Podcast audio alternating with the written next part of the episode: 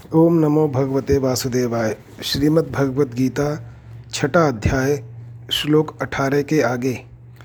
पीछे के दो श्लोकों में ध्यान योग के लिए अन्वय व्यतिरेक रीति से खास नियम बता दिए। अब ऐसे नियमों का पालन करते हुए स्वरूप का ध्यान करने वाले साधक की क्या स्थिति होती है, यह आगे के श्लोक में बताते हैं। यदा विनियतम चित्तमात्मन्ये वावतिष्ठते निष्प्रह सर्वकामेभ्यो युक्त इत्युच्यते तदा। अर्थात, वश में किया हुआ चित्त जिस काल में अपने स्वरूप में ही स्थित हो जाता है और स्वयं संपूर्ण पदार्थों से निष्प्रह हो जाता है, उस काल में वह योगी है, ऐसा कहा जाता है। व्याख्या, इस अध्याय के दसवें से तेरहवें श्लोक तक सभी ध्यान योगी साधकों के लिए बिछाने और बैठने वाले आसनों की विधि बताई। चौदहवें, पंद्रहवें श्लोक में सगुण साकार के ध्यान का फल सहित वर्णन किया। फिर सोलहवें, सत्रहवें श्लोकों में सभी साधकों के लिए उपयोगी नियम बताए। अब इस श्लोक से लेकर तेईसवें श्लोक तक स्वरूप के ध्यान का फल सहित वर्णन करते हैं। यदा विनियतम चित्तमात्मन्य वावतिष्ठते अच्छी तरह से वश में किया हुआ चित्त, अर्थात संसार के चिंतन से रहित चित्त, जब अपने स्वतः सिद्ध स्वरूप में स्थित हो जाता है। तात्पर्य है कि जब यह सब कुछ नहीं था, तब भी जो था और सब कुछ नहीं रहेगा, तब भी जो रहेगा, तथा जो सबके उत्पन्न होने से पहले भी था, सबका लय होने के बाद भी जो रहेगा, और अभी भी जो ज्यों का त्यों है उस अपने स्वरूप में चित्त स्थित हो जाता है। अपने स्वरूप में जो रस है, आनंद है, वह इस मन को कहीं भी और कभी भी नहीं मिला है। अतः वह रस, आनंद मिलते ही मन उसमें तल्लीन हो जाता है। चित्त की पाँच अवस्थाएँ मानी गई हैं। मूढ़, क्षिप्त, विक्षिप्त, एकाग्र और निरुद्ध। इनमें मूढ़ और क्षिप्त वृत्ति वाला पुरुष योग का अधिकारी होता ही नहीं। चित्त कभी स्वरूप में लगता है और कभी नहीं लगता। ऐसा विक्षिप्त वृत्ति वाला मनुष्य योग का अधिकारी होता है। जब चित्त वृत्ति एकाग्र हो जाती है, तब सविकल्प समाधि होती है। एकाग्र वृत्ति के बाद जब चित्त की निरुद्ध अवस्था होती है, तब निर्विकल्प समाधि होती है। इस निर्विकल्प समाधि को ही योग कहा गया है। यहाँ भगवान ने विनयतम चित्तम पदों से एकाग्र वृत्ति अर्थात सविकल्प समाधि का ही संकेत किया है। इसी अध्याय के पंद्रहवें श्लोक में जिसको नियत मानस कहा गया है, उसी अवस्था का वर्णन यहाँ किया गया है। निष्प्रह सर्व कामेभ्यो युक्त इत्युच्यते तदा। और जब वह प्राप्त अप्राप्त, दृष्ट अदृष्ट अहलौकिक पारलौकिक, श्रुत अश्रुत संपूर्ण पदार्थों से, भोगों से निष्प्रह हो जाता है, अर्थात उसको किसी भी पदार्थ की, भोग की किंचन मात्र भी परवाह नहीं रहती, उस समय वह योगी कहा जाता है, यहाँ यदा और तदा पद देने का तात्पर्य है कि वह इतने दिनों में, इतने महीनों में, इतने वर्षों में योगी होगा ऐसी बात नहीं है। प्रत्युत जिस क्षण वश में किया हुआ चित्त स्वरूप में स्थित हो जाएगा और संपूर्ण पदार्थों से निष्प्रह हो जाएगा, उसी क्षण वह योगी हो जाएगा। विशेष बात, इस श्लोक में दो खास बातें बताई हैं। एक तो चित्त स्वरूप में स्थित हो जाए और दूसरी संपूर्ण पदार्थों से निष्प्रह हो जाए। तात्पर्य है कि स्वरूप में लगते लगते जब मन स्वरूप में ही स्थित हो जाता है तो फिर मन में किसी वस्तु, व्यक्ति, परिस्थिति आदि का चिंतन नहीं होता। प्रत्युत मन स्वरूप में ही तल्लीन हो जाता है। इस प्रकार स्वरूप में ही मन लगा रहने से ध्यान योगी, वासना, कामना, आशा, तृष्णा आदि से सर्वथा रहित हो जाता है। इतना ही नहीं, वह जीवन निर्वाह के लिए उपयोगी पदार्थों की आवश्यकता से भी निष्प्रह हो जाता है। उसके मन में किसी भी वस्तु आदि की किंचन मात्र भी स्प्रहा नहीं रहती, तब वह असली योगी होता है। इसी अवस्था का संकेत पहले चौथे श्लोक में कर्म योगी के लिए किया गया है। कि जिस काल में इंद्रियों के अर्थों यानी भोगों में और क्रियाओं में आसक्ति नहीं रहती तथा संपूर्ण संकल्पों का त्याग कर देता है, तब वह योगारूढ़ कहा जाता है। वहाँ के और यहाँ के प्रसंग में अंतर इतना ही है कि वहाँ कर्मयोगी दूसरों की सेवा के लिए ही कर्म करता है तो उसका क्रियाओं और पदार्थों से सर्वथा राग हट जाता है। तब वह योगारूढ़ हो जाता है और यहाँ ध्यान योगी चित्त को स्वरूप में लगाता है तो उसका चित्त केवल स्वरूप में ही स्थित हो जाता है। तब वह क्रियाओं और पदार्थों से निष्प्रह हो जाता है। तात्पर्य है कि कर्म योगी की कामनाएँ पहले मिटती हैं, तब वह योगारूढ़ होता है और ध्यान योगी का चित्त पहले अपने स्वरूप में स्थित हो जाता है। तब उसकी कामनाएँ मिटती हैं। कर्म योगी का मन संसार की सीमा में लग जाता है और स्वयं स्वरूप में स्थित हो जाता है और ध्यान योगी स्वयं मन के साथ स्वरूप में स्थित हो जाता है। स्वरूप में स्थिर हुए चित्त की क्या स्थिति होती है, इसको आगे के श्लोक में दीपक के दृष्टांत से स्पष्ट बताते हैं। यथा दीपो निवातस्थो नेंगते सोपमा स्मृता। योगिनो यत चित्तस्य युंजतो योगमात्मन। जैसे स्पंदन रहित वायु के स्थान में स्थित दीपक की लौ चेष्टा रहित हो जाती है, योग का अभ्यास करते हुए वश में किए हुए चित्त वाले योगी के चित्त की वैसी ही उपमा कही गई है। जैसे सर्वथा स्पंदन रहित वायु के स्थान में रखे हुए दीपक की लौ थोड़ी भी हिलती डुलती नहीं है, ऐसे ही जो योग का अभ्यास करता है, जिसका मन स्वरूप के चिंतन में लगता है और जिसने चित्त को अपने वश में कर लिया है, उस ध्यान योगी के चित्त के लिए भी दीपक की लौ की उपमा दी गई है। तात्पर्य है कि उस योगी का चित्त स्वरूप में ऐसा लगा हुआ है कि उसमें एक स्वरूप के सिवाय दूसरा कुछ भी चिंतन नहीं होता। पूर्व श्लोक में जिस योगी के चित्त को विनियत कहा गया है, उस वशीभूत किए हुए चित्त वाले योगी के लिए यहाँ यत चित्तस्य पद आया है। कोई भी स्थान वायु से सर्वथा रहित नहीं होता। वायु सर्वत्र रहती है। कहीं पर वायु स्पंदन रूप से रहती है और कहीं पर निस्पंदन रूप से रहती है। इसलिए यहाँ निवातस्तः पद वायु के अभाव का वाचक नहीं है। प्रत्युत स्पंदित वायु के अभाव का वाचक है।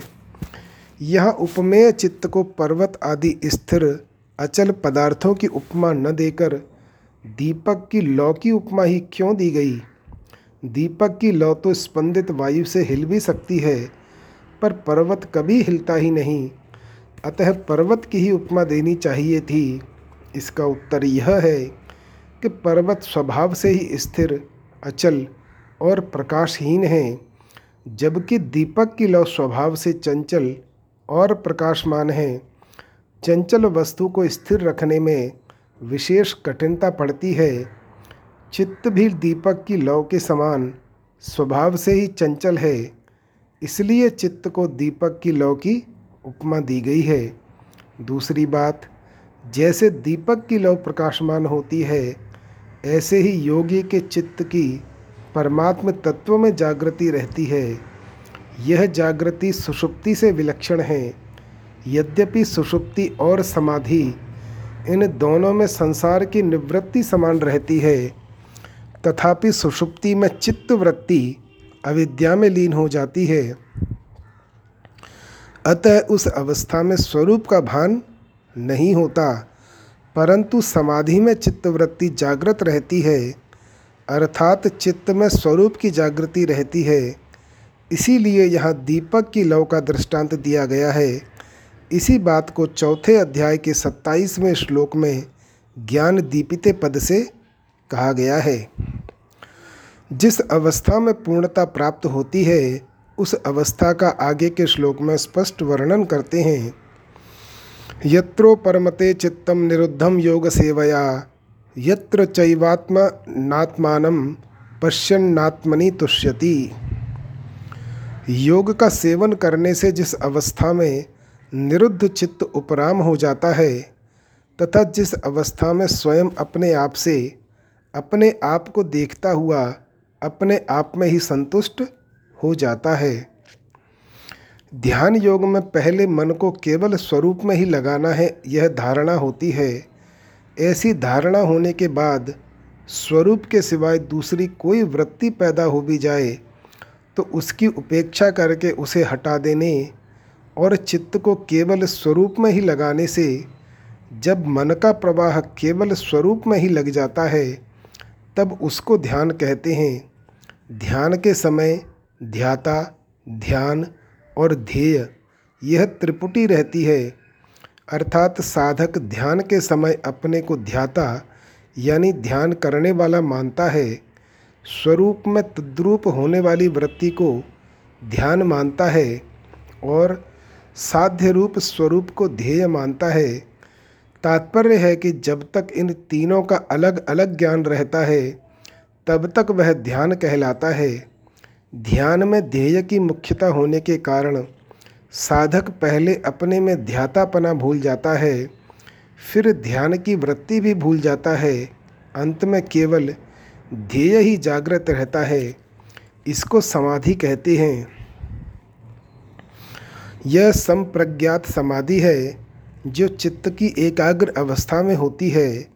इस समाधि के दीर्घ काल के अभ्यास से फिर असंप्रज्ञात समाधि होती है। इन दोनों समाधियों में भेद यह है कि जब तक ध्येय ध्येय का नाम और नाम नामी संबंध ये तीनों चीज़ें रहती हैं, तब तक वह संप्रज्ञात समाधि होती है। इसी को चित्त की एकाग्र अवस्था कहते हैं। परंतु जब नाम की स्मृति न रहकर केवल नामी, यानी ध्येय रह जाता है तब वह असंप्रज्ञात समाधि होती है। इसी को चित्त की निरुद्ध अवस्था कहते हैं। निरुद्ध अवस्था की समाधि दो तरह की होती है, सबीज और निर्बीज। जिसमें संसार की सूक्ष्म वासना रहती है, वह सबीज समाधि कहलाती है। सूक्ष्म वासना के कारण सबीज समाधि में सिद्धियाँ प्रकट हो जाती हैं। ये सिद्धियाँ सांसारिक दृष्टि से तो ऐश्वर्य हैं, पर पारमार्थिक दृष्टि से चेतन तत्व की प्राप्ति में विघ्न हैं। ध्यान योगी जब इन सिद्धियों को निस्तत्व समझकर इनसे उपराम हो जाता है, तब उसकी निर्बीज समाधि होती है, जिसका यहाँ इस श्लोक में निरुद्धम पद से संकेत किया गया है। ध्यान में संसार के संबंध से विमुख होने पर एक शांति, एक सुख मिलता है, जो कि संसार का संबंध रहने पर कभी नहीं मिलता। संप्रज्ञात समाधि में उससे भी विलक्षण सुख का अनुभव होता है।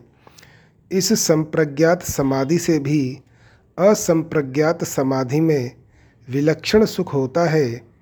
जब साधक निर्बीज समाधि में पहुँचता है तब उसमें बहुत ही विलक्षण सुख आनंद होता है।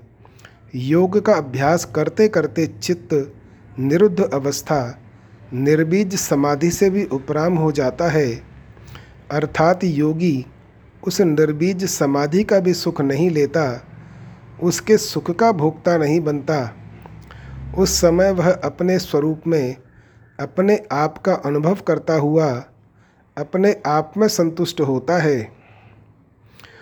उपरमते पद का तात्पर्य है कि चित्त का संसार से तो प्रयोजन रहा नहीं और स्वरूप को पकड़ सकता नहीं, कारण कि चित्त प्रकृति का कार्य होने से जड़ है और स्वरूप चेतन है। जड़ चित्त चेतन स्वरूप को कैसे पकड़ सकता है? यानी नहीं पकड़ सकता। इसलिए वह उपराम हो जाता है। चित्त के उपराम होने पर योगी का चित्त से सर्वथा संबंध विच्छेद हो जाता है। तुष्यति कहने का तात्पर्य है कि उसके संतोष का दूसरा कोई किंचन मात्र भी कारण नहीं रहता। केवल अपना स्वरूप ही उसके संतोष का कारण रहता है। इस श्लोक का सार यह है कि अपने द्वारा, अपने में ही अपने स्वरूप की अनुभूति होती है। वह तत्व अपने भीतर ज्यों का त्यों है।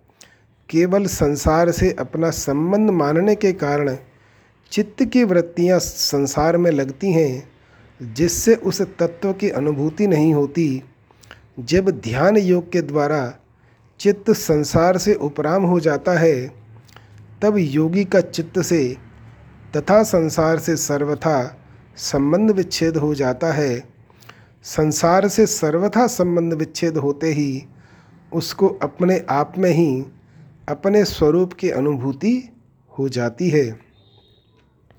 विशेष बात, जिस तत्व की प्राप्ति ध्यान योग से होती है, उसी तत्व की प्राप्ति कर्म योग से होती है। परंतु इन दोनों साधनों में थोड़ा अंतर है। ध्यान योग में जब साधक का चित्त समाधि के सुख से भी उपराम हो जाता है, तब वह अपने आप से अपने आप में संतुष्ट हो जाता है।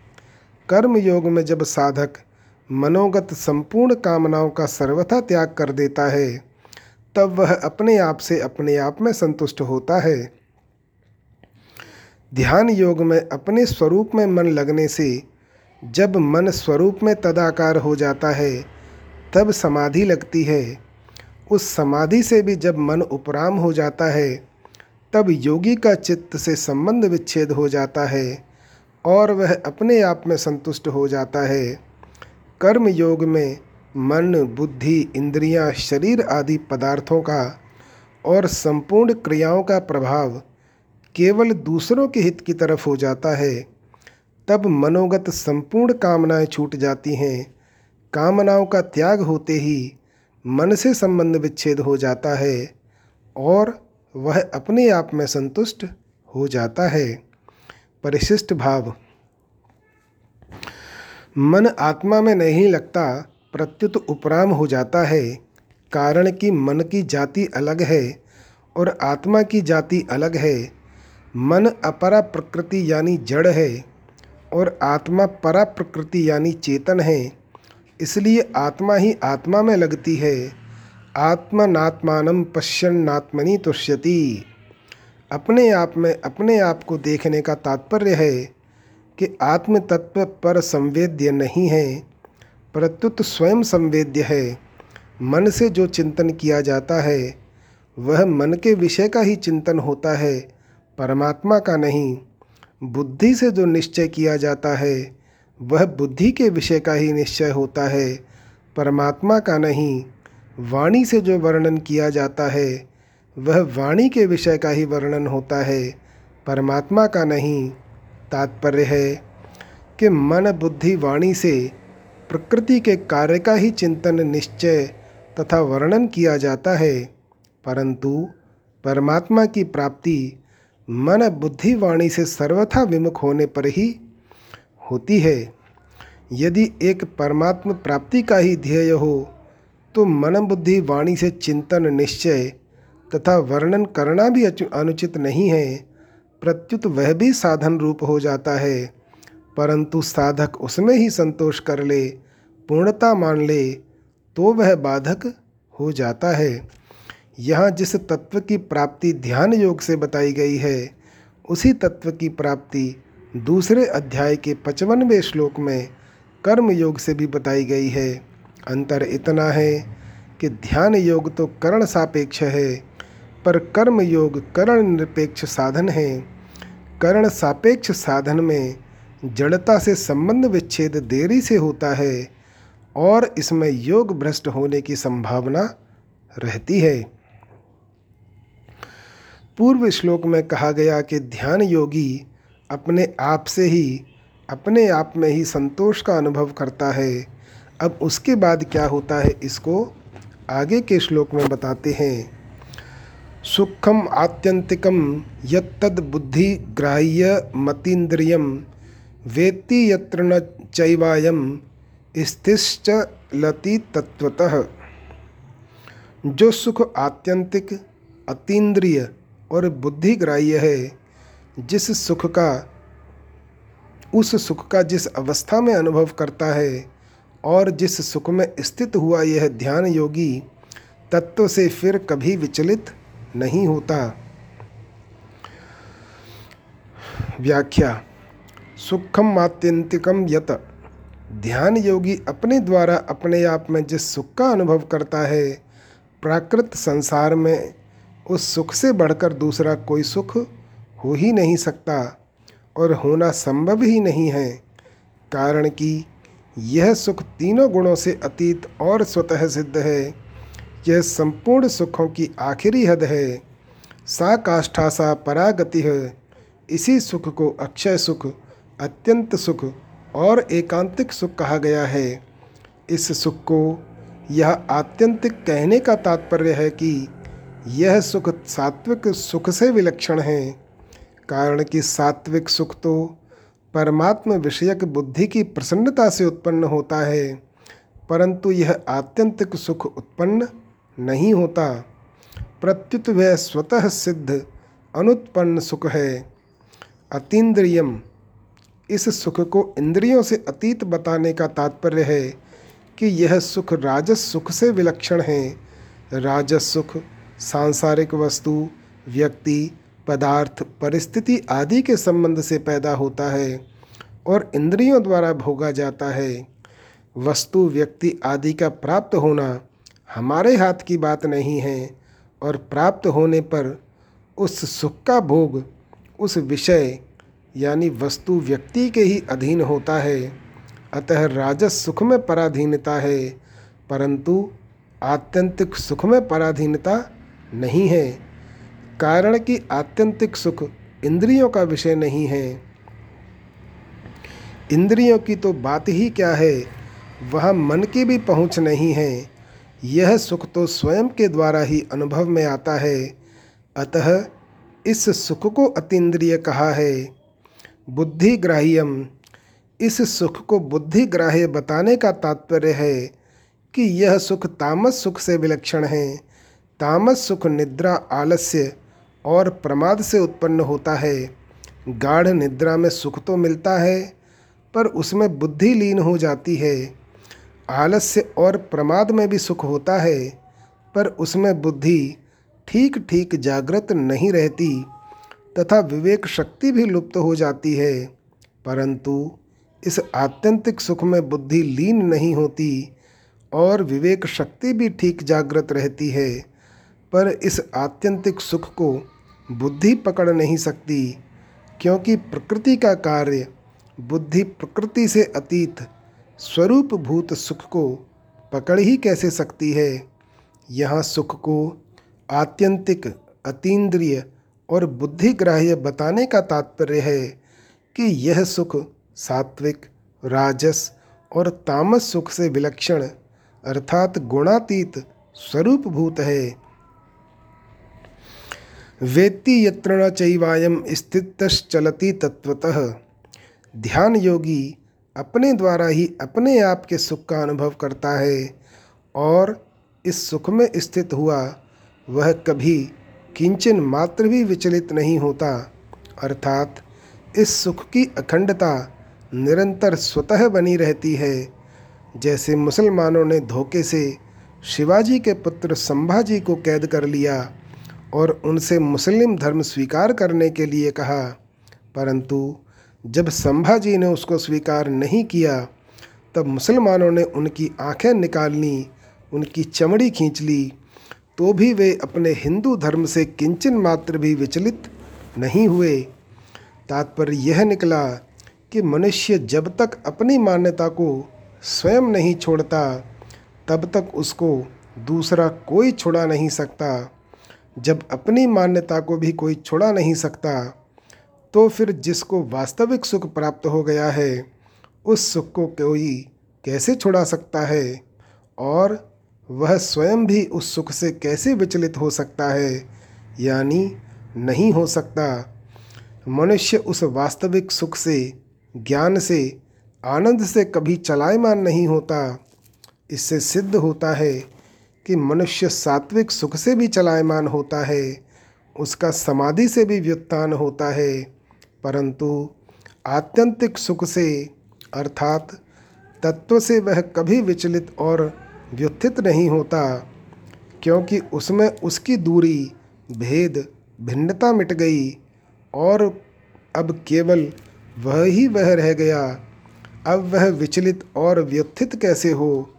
विचलित और व्युत्थित तभी होता है जब जड़ता का किंचन मात्र भी संबंध रहता है। जब तक जड़ता का संबंध रहता है, तब तक वह एक रस नहीं रह सकता, क्योंकि प्रकृति सदा ही क्रियाशील रहती है।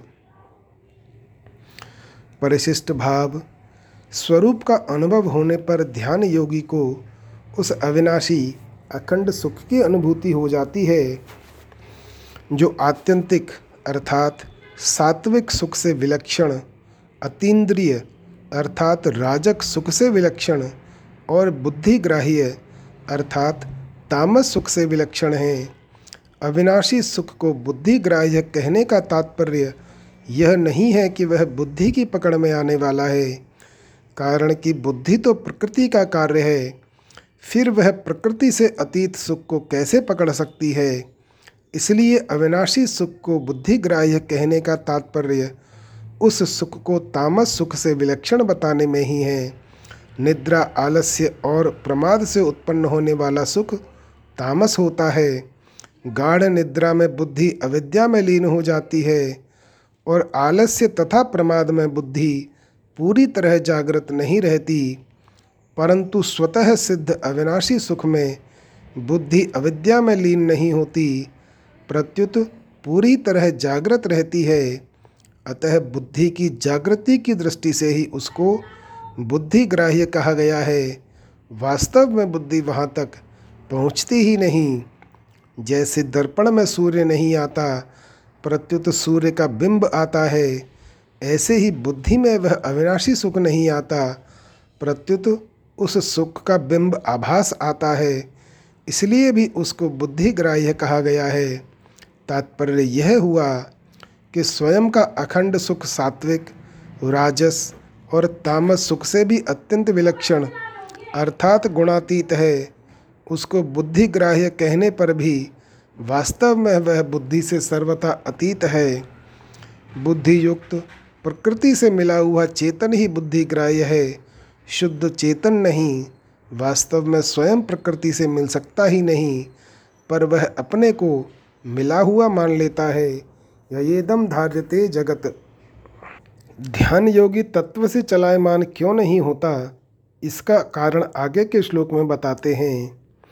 यम लब्ध्वा चापरम लाभम, मन्यते नाधिकम ततः। यस्मिन्निस्थितो न दुखेन, गुरुणापि विचाल्यते।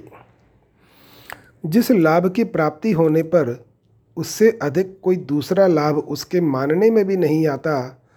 और जिसमें स्थित होने पर वह बड़े भारी दुख से भी विचलित नहीं किया जा सकता। व्याख्या, मनुष्य को जो सुख प्राप्त है, उससे अधिक सुख दिखता है तो वह उसके लोभ में आकर विचलित हो जाता है। जैसे किसी को एक घंटे के सौ रुपये मिलते हैं, अगर उतने ही समय में दूसरी जगह हज़ार रुपये मिलते हों तो वह सौ रुपयों की स्थिति से विचलित हो जाएगा। और हज़ार रुपयों की स्थिति में चला जाएगा। निद्रा, आलस्य और प्रमाद का तामस सुख प्राप्त होने पर भी जब विषयजन्य सुख ज़्यादा अच्छा लगता है, उसमें अधिक सुख मालूम देता है, तब मनुष्य तामस सुख को छोड़कर विषयजन्य सुख की तरफ़ लपक कर चला जाता है। ऐसे ही जब वह विषयजन्य सुख से ऊँचा उठता है, तब वह सात्विक सुख के लिए विचलित हो जाता है। और जब सात्विक सुख से भी ऊँचा उठता है, तब वह आत्यंतिक सुख के लिए विचलित हो जाता है। परंतु जब आत्यंतिक सुख प्राप्त हो जाता है तो फिर वह उससे विचलित नहीं होता, क्योंकि आत्यंतिक सुख से बढ़कर दूसरा कोई सुख, कोई लाभ है ही नहीं। आत्यंतिक सुख में सुख की अध हो जाती है। ध्यान योगी को जब ऐसा सुख मिल सकता है तो फिर वह उस सुख से विचलित हो ही कैसे सकता है? यस्मिन स्थितो न दुखे न गुरुणापि विचाल्यते। विचलित होने का दूसरा कारण है कि लाभ तो अधिक होता है हो, पर साथ में महान दुख हो तो मनुष्य उस लाभ से विचलित हो जाता है। जैसे हज़ार रुपए मिलते हों, पर साथ में प्राणों का भी खतरा हो तो मनुष्य हज़ार रुपयों से विचलित हो जाता है। ऐसे ही मनुष्य जिस किसी स्थिति में स्थित होता है वहाँ कोई भयंकर आफत आ जाती है तो मनुष्य उस स्थिति को छोड़ देता है। परंतु यहाँ भगवान कहते हैं कि आत्यंतिक सुख में स्थित होने पर योगी बड़े से बड़े दुख से भी विचलित नहीं किया जा सकता। जैसे किसी कारण से उसके शरीर को फांसी दे दी जाए शरीर के दो टुकड़े टुकड़े कर दिए जाएँ, आपस में भिड़ते दो पहाड़ों के बीच में दबाकर शरीर पिस जाए जीते जी शरीर की चमड़ी उतारी जाए शरीर में तरह तरह के छेद किए जाएँ, उबलते हुए तेल में शरीर को डाला जाए। इस तरह के गुरुतर महान भयंकर दुखों के एक साथ आने पर भी वह विचलित नहीं होता। वह विचलित क्यों नहीं किया जा सकता? कारण कि जितने भी दुख आते हैं वे सभी प्रकृति के राज्य में अर्थात शरीर इंद्रियाँ, मन बुद्धि में ही आते हैं जबकि आत्यंतिक सुख स्वरूप बोध प्रकृति से अतीत तत्व है। परंतु जब पुरुष प्रकृतिस्थ हो जाता है अर्थात शरीर के साथ तादात्म्य कर लेता है तब वह प्रकृति जन्य अनुकूल प्रतिकूल स्थिति में अपने को सुखी दुखी मानने लग जाता है। जब वह प्रकृति से संबंध विच्छेद करके अपने स्वरूप भूत सुख का अनुभव कर लेता है, उसमें स्थित हो जाता है तो फिर यह प्राकृतिक दुख वहाँ तक पहुँच ही नहीं सकता। उसका स्पर्श ही नहीं कर सकता। इसलिए शरीर में कितनी ही आफत आने पर वह अपनी स्थिति से विचलित नहीं किया जा सकता।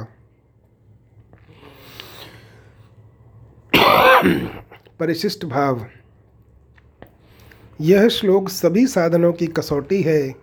कर्म योग ज्ञान योग ध्यान योग भक्ति योग आदि किसी भी साधन से यह कसौटी प्राप्त होनी चाहिए। अपनी स्थिति समझने के लिए यह श्लोक साधक के लिए बहुत उपयोगी है। जीव मात्र का ध्येय यही रहता है कि मेरा दुख मिट जाए और सुख मिल जाए। अतः इस श्लोक में वर्णित स्थिति साधक मात्र को प्राप्त करनी चाहिए, अन्यथा उसकी साधना पूर्ण नहीं हुई। साधक बीच में अटक न जाए, अपनी अधूरी स्थिति को ही पूर्ण न मान ले। इसके लिए उसको यह श्लोक सामने रखना चाहिए, जिसमें लाभ का तो अंत नहीं और दुख का लेश भी नहीं। ऐसा दुर्लभ पद मनुष्य मात्र को मिल सकता है, परंतु वह भोग और संग्रह में लगकर कितना अनर्थ कर लेता है जिसका कोई पारावार नहीं है। जिस सुख की प्राप्ति होने पर उससे अधिक लाभ की संभावना नहीं रहती और जिसमें स्थित होने पर बड़ा भारी दुख की भी विचलित नहीं करता, ऐसे सुख की प्राप्ति के लिए आगे के श्लोक में प्रेरणा करते हैं। तम विद्या दुख संयोग वियोगम योग संगित्यम स निश्चयन योक्तव्यो योगो अनिर्विन्न चेतसा। जिसमें दुखों के संयोग का ही वियोग है, उसी को योग नाम से जानना चाहिए। वह योग जिसका ध्यान योग का लक्ष्य है, उस ध्यान योग का अभ्यास न उकताए हुए चित्त से निश्चय पूर्वक करना चाहिए। व्याख्या जिसके साथ हमारा संबंध है नहीं, हुआ नहीं, होगा नहीं और होना संभव ही नहीं, ऐसे दुखरूप संसार शरीर के साथ संबंध मान लिया है, यही दुख संयोग है। यह दुख संयोग योग नहीं है। अगर यह योग होता, अर्थात संसार के साथ हमारा नित्य संबंध होता तो इस दुख संयोग का कभी वियोग नहीं होता। परंतु बोध होने पर इसका वियोग हो जाता है। इससे सिद्ध होता है कि दुख संयोग केवल हमारा माना हुआ है, हमारा बनाया हुआ है, स्वाभाविक नहीं है। इससे कितनी ही दृढ़ता से संयोग मान लें और कितने ही लंबे काल तक संयोग मान लें तो भी इसका कभी संयोग नहीं हो सकता। अतः हम इस माने हुए आगंतुक दुख संयोग का वियोग कर सकते हैं। इस दुख संयोग, शरीर संसार का वियोग करते ही स्वाभाविक योग की प्राप्ति हो जाती है।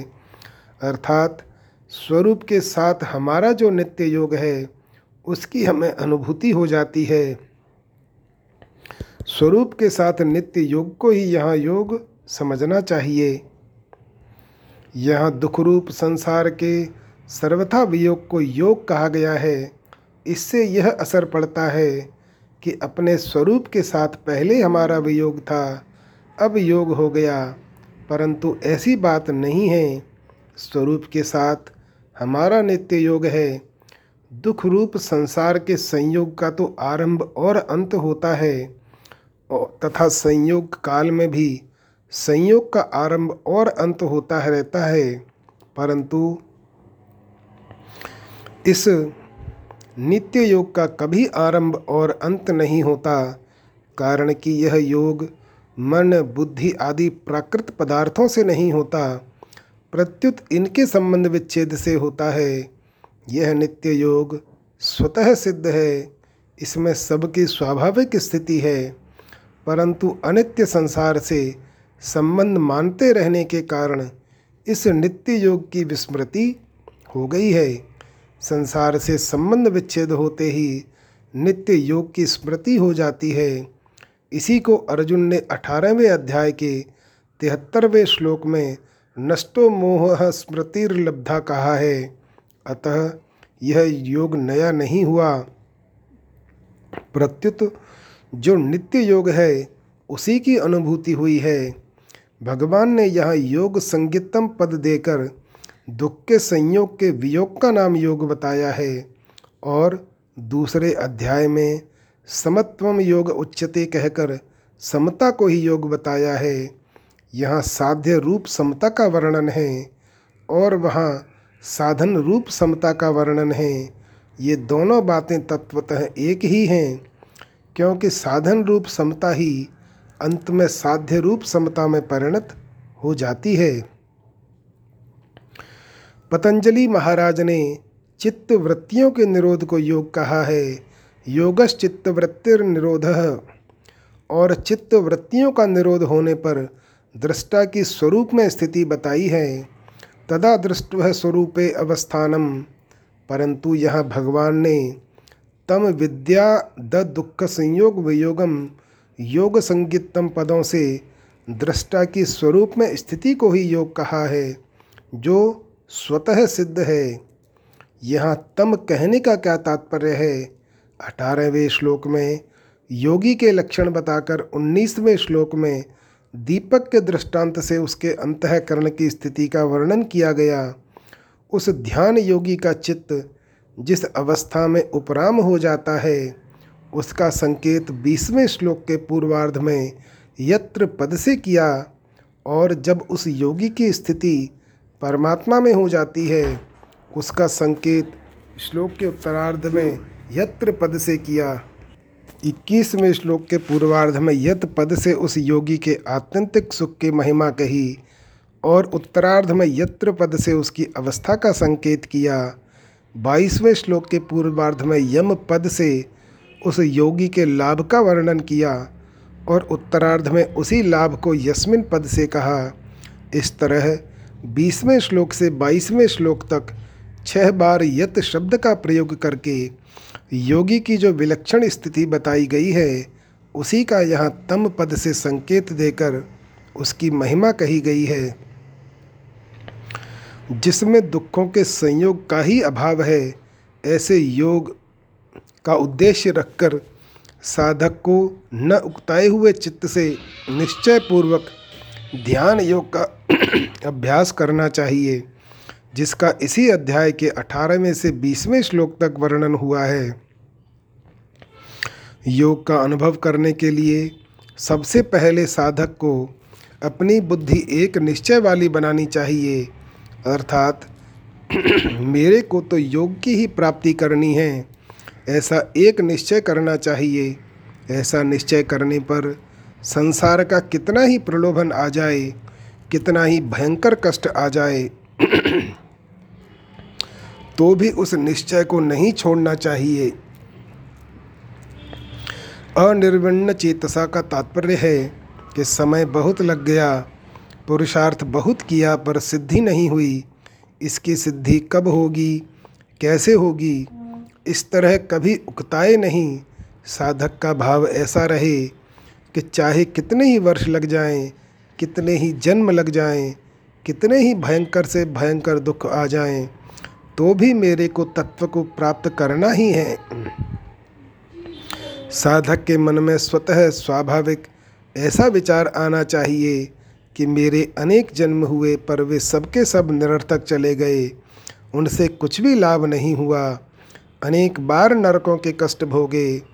पर उनको भोगने से भी कुछ नहीं मिला। अर्थात केवल पूर्व के पाप नष्ट हुए। पर परमात्मा नहीं मिले। अब यदि इस जन्म का सारा का सारा समय, आयु और पुरुषार्थ परमात्मा की प्राप्ति में लग जाए तो कितनी बढ़िया बात है।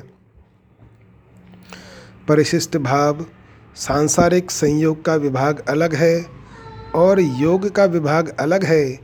संयोग उसके साथ होता है जिसके साथ हम सदा नहीं रह सकते और जो हमारे साथ सदा नहीं रह सकता। योग उसके साथ होता है जिसके साथ हम सदा रह सकते हैं और जो हमारे साथ सदा रह सकता है। इसलिए संसार में एक दूसरे के साथ संयोग होता है और परमात्मा के साथ योग होता है। संसार का योग नहीं है और परमात्मा का वियोग नहीं है। अर्थात संसार हमें मिला हुआ नहीं है और परमात्मा हमारे से अलग नहीं है। संसार को मिला हुआ मानना और परमात्मा को अलग मानना यही अज्ञान है। यही मनुष्य की सबसे बड़ी भूल है। संसार के संयोग का तो वियोग होता ही है, पर परमात्मा के योग का कभी वियोग होता ही नहीं। मनुष्य चाहता है संयोग, पर हो जाता है वियोग। इसलिए संसार दुख रूप है। दुखालयम शाश्वतम। कुछ चाहना रहने से ही दुखों का संयोग होता है। कुछ भी चाहना न रहे तो दुखों का संयोग नहीं होता। प्रत्युत परमात्मा के साथ योग होता है। परमात्मा के साथ जीव का योग अर्थात संबंध नित्य है। इस स्वतः सिद्ध नित्य योग का ही नाम योग है। वह नित्य योग सब देश में है। सब काल में है, सब क्रियाओं में है, सब वस्तुओं में है, सब व्यक्तियों में है, सब अवस्थाओं में है, सब परिस्थितियों में है, सब घटनाओं में है। तात्पर्य है कि इस नित्य योग का कभी वियोग हुआ ही नहीं, है नहीं, होगा नहीं और हो सकता नहीं, परंतु असत शरीर के साथ अपना संबंध मान लेने से इस नित्य योग का अनुभव नहीं होता। दुख रूप असत के साथ माने हुए हुए संयोग का वियोग होते ही इस नित्य योग का अनुभव हो जाता है। यही गीता का मुख्य योग है और इसी योग का अनुभव करने के लिए गीता ने कर्म योग ज्ञान योग ध्यान योग भक्ति योग आदि साधनों का वर्णन किया है। परंतु इन साधनों को योग तभी कहा जाएगा जब असत से सर्वथा संबंध विच्छेद और परमात्मा के साथ नित्य संबंध का अनुभव होगा। योग की परिभाषा भगवान ने दो प्रकार से की की है।